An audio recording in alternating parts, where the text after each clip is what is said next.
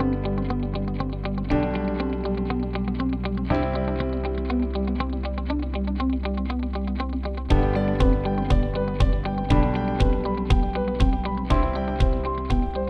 very warm welcome to episode three in our relapse series of podcasts. So, in this episode, we're looking at I'm having a relapse, what now? I'm Nicola Graham and I'm joined today by Jodie Hartson. Jodie's an MS nurse and she's an executive manager here at MSL. So, if you're keen to know what happens next in that relapse journey when you're having a relapse, please stay tuned and Jodie will give you all that useful information.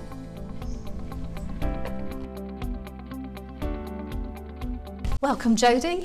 Thanks, Nicola. And welcome everyone to episode three of our relapse series. So I'm going to kick straight off with the question I know everyone will be interested in. Once a relapse is diagnosed, what's going to happen next?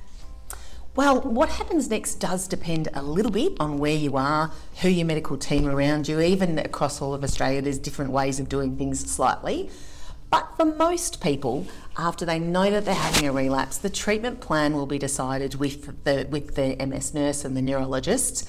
And there's a number of different options that might happen to people once they've had a relapse. So when you're having a relapse, that means that there's extra inflammation going on in your brain and your spine. So the best way to treat that is to actually reduce that. And a really potent way of doing that is through a medication called steroids. Mm-hmm. And steroids are a pretty strong anti inflammatory agent, and there's a number of ways that you can have that for treating a relapse. And one of them is with the course of oral steroids, the other one is in, in a tablet form, the other one is in a liquid form. But probably the most common thing is for people to have it as an intravenous, mm-hmm. in, in the intravenous form, and that's usually done over three days, occasionally five days. Okay.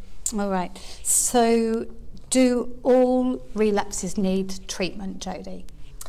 No, I think in previous episodes of what is a, you've, you've covered that it can be really complicated trying to get a diagnosis of whether it's a whether it's a relapse or not, and so sometimes there is an option of waiting and seeing, and people can see whether it turns the corner and their symptoms improve, mm-hmm. or whether they're um, or whether it gets worse. So not all relapses need to be treated. No.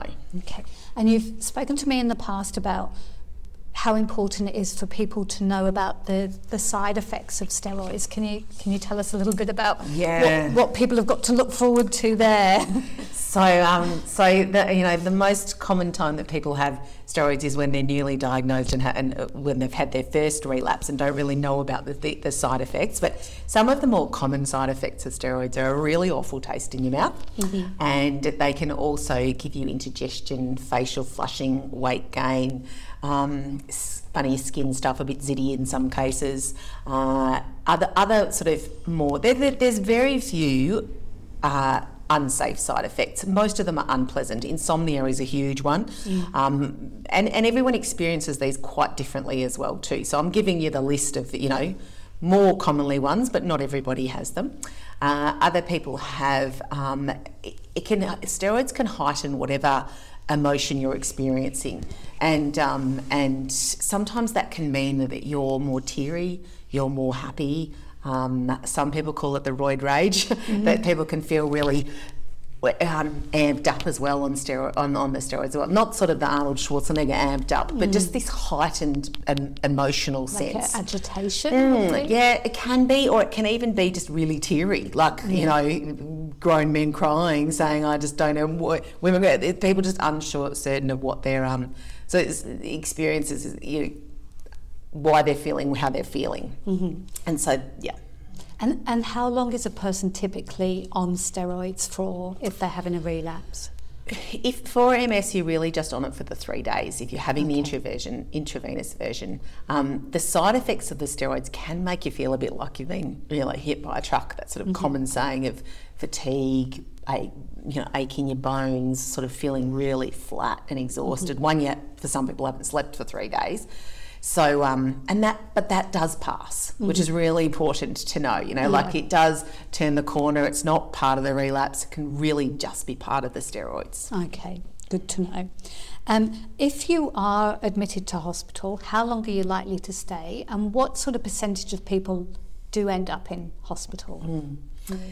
If it's your first relapse, you're more likely to end up in hospital because there's often other tests to do to get that diagnosis to be able to work out um, what it is, what what what um, is it definitely MS. So most of the time, people who are newly diagnosed, or it's more common that people would be admitted. Mm-hmm. Now that the, the course of steroids is the three days, but that might mean that they stay in hospital for four or five days just to get the rest of those tests done. Mm-hmm. But for people who it's not their first relapse, most commonly the treatment's given, given either in a day infusion centre or um, in hospital in the home as well too. It's a very safe medication, mm-hmm. and so we um, now know that it's safe to be able to be given at home, so people can have it there. And when you're having a steroid infusion, how long does that last for? The infusion itself, uh, it's a little bit variable, but most of the time it's around about an hour and a half to three okay. hours. Mm. Okay so it's not too long. No, it's Although not I'm sure long. it feels like a long time when it can be a long it can be a long hour and a half. Yeah. That's for sure. And and when a person's having a relapse, Jodie, does that automatically mean that they have additional and new lesions? Or not necessarily. No, not necessarily. You can have um, you can have a relapse without a new lesion. That is for sure. They'll often wait to do an MRI after having the steroids. Um, that and that's because the steroids themselves can change the picture of the MRI. So sometimes they'll wait a few weeks, even up to a month before they'll do an MRI to check if there's any new lesions there. Uh, if they're really concerned, they will, and some to do an MRI. And sometimes it's better to actually do it before the steroid treatment so that you don't have that um, that picture change. And sometimes the, but they'll uh, give people dye to be able to see if the um, that that attaches that dye attaches to inflammatory cells mm-hmm. and really gives a clear picture of if there's new lesions. Okay. But just to go back to that message, yes, not not all relapses are seen on MRI. Okay. And if you're having a relapse, does that mean that your disease modifying therapy isn't working or needs to be reviewed or changed? It definitely means that it needs to be reviewed. Mm-hmm. If you are having relapses, then um, it depends a bit on the severity of the relapse, of course, and whether there was new lesions. Um, but it definitely needs a review. Whether it's changed or not depends on a lot of different factors, mm-hmm. uh, and that's a that's tends to be a long and complicated decision and discussion with uh, with the medical team and the neurologist to, to be able to do that. But it doesn't necessarily mean that it, your treatment needs to be changed, mm-hmm. but it definitely needs a review. Okay, and burning question I think for anybody who's experiencing relapse is how long is this going to last? It's really variable how long the symptoms last. Um, it, and it does depend a little bit on what area of the brain and spine has been impacted. So sometimes the um, degree of inflammation that's gone on and where the activity has been in the brain and spine will mean that the consequence of the symptoms can last a long time. Mm-hmm. A good example is a lesion in your neck. Um, that can cause numbness and tingling in your in your fingers, and that that one's really hard to sort of treat. It does tend to stick around, and so it does depend a little bit on where the um, where the impact has been in that inflammation in your brain and spine. But for the majority of people, a relapse will last a short time, a couple of weeks, mm-hmm. and then they'll start to improve slowly over time. Okay, okay, great. And just to finish off, Jodie, what top tips would you give our listeners around when they're going through a relapse, um, how to deal with it in the most resilient way? What, what would you advise? I think if you're first diagnosed, or even if you're having another relapse, it's an incredibly stressful time. You, you've been through that process of not knowing whether it is or isn't, and that's really hard as well too.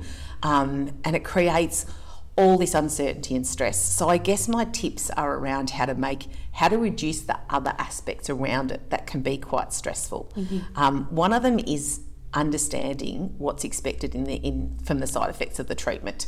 Um, as I said before, they've got lots of side effects that you probably wouldn't have associated it. And then if they come at you from the side and you think, is this part of my relapse? I don't know what's going on here. So understanding the side effects of the treatment and mm. telling others what they might expect as well mm. is really is a, is a, uh, mm. one of my tips. The other one is to really um, ask someone about what's going to happen to you. Because often, even things like knowing where you're going to park, how long is it going to take, if hospital or home is going to come to your house, what do they need to know? Um, so, clinic, MS clinics associated with nurses can be really helpful in getting just understanding the logistics of where you're going to need to be, what you're going to need to be required. Um, it just lessens that anxiety around that. Mm-hmm. Um, my other tips would be to to know who to call when there's something to go wrong. And that's really hard because I know for lots of people they don't have anyone to call.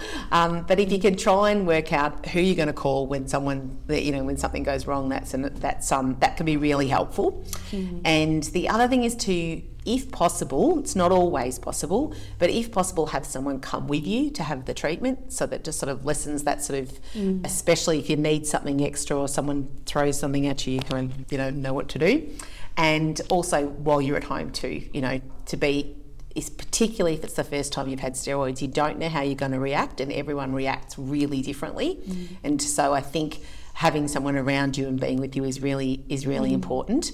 Um, simple tips are prepare your veins on the way there if you're going to have the intravenous one have enough mm. fluids um, i often used to encourage people to bring a hot pack and if they knew where their good veins were which a lot of people with ms do trust me um, mm. to, to, to, get that area nice and warm before they went into the infusion centre just to feel like also give you a sense of control of what mm. you're doing but you know having enough fluids the day before can be quite useful there um, and the people who w- had lots of steroids that my patients would say me so, tell me things about how to get rid of the horrible taste. And their top tips were licorice, bananas, and fruit tingles, although I'm sure there's very many more of those as well too. so not um, chocolate, not chocolate? no, no, no, no. Bananas seem to be a big one and licorice and, and I think sometimes you just need fruit tingles anyway. Okay. yeah. All right. Well, that's all the questions I had, Jodie. Thank you for those top tips. I think they're really, really invaluable for people. And I hope for our listeners that are having a relapse, that they're much clearer about the steroids and about what might happen to them. So thanks for your help on that, Jodie. No worries. And um, they're always welcome to call MS Connect. Those nurses know a lot about the steroids as well. They absolutely can. And the number is given at the uh, end of this podcast. So thank you. Thanks, Jodie.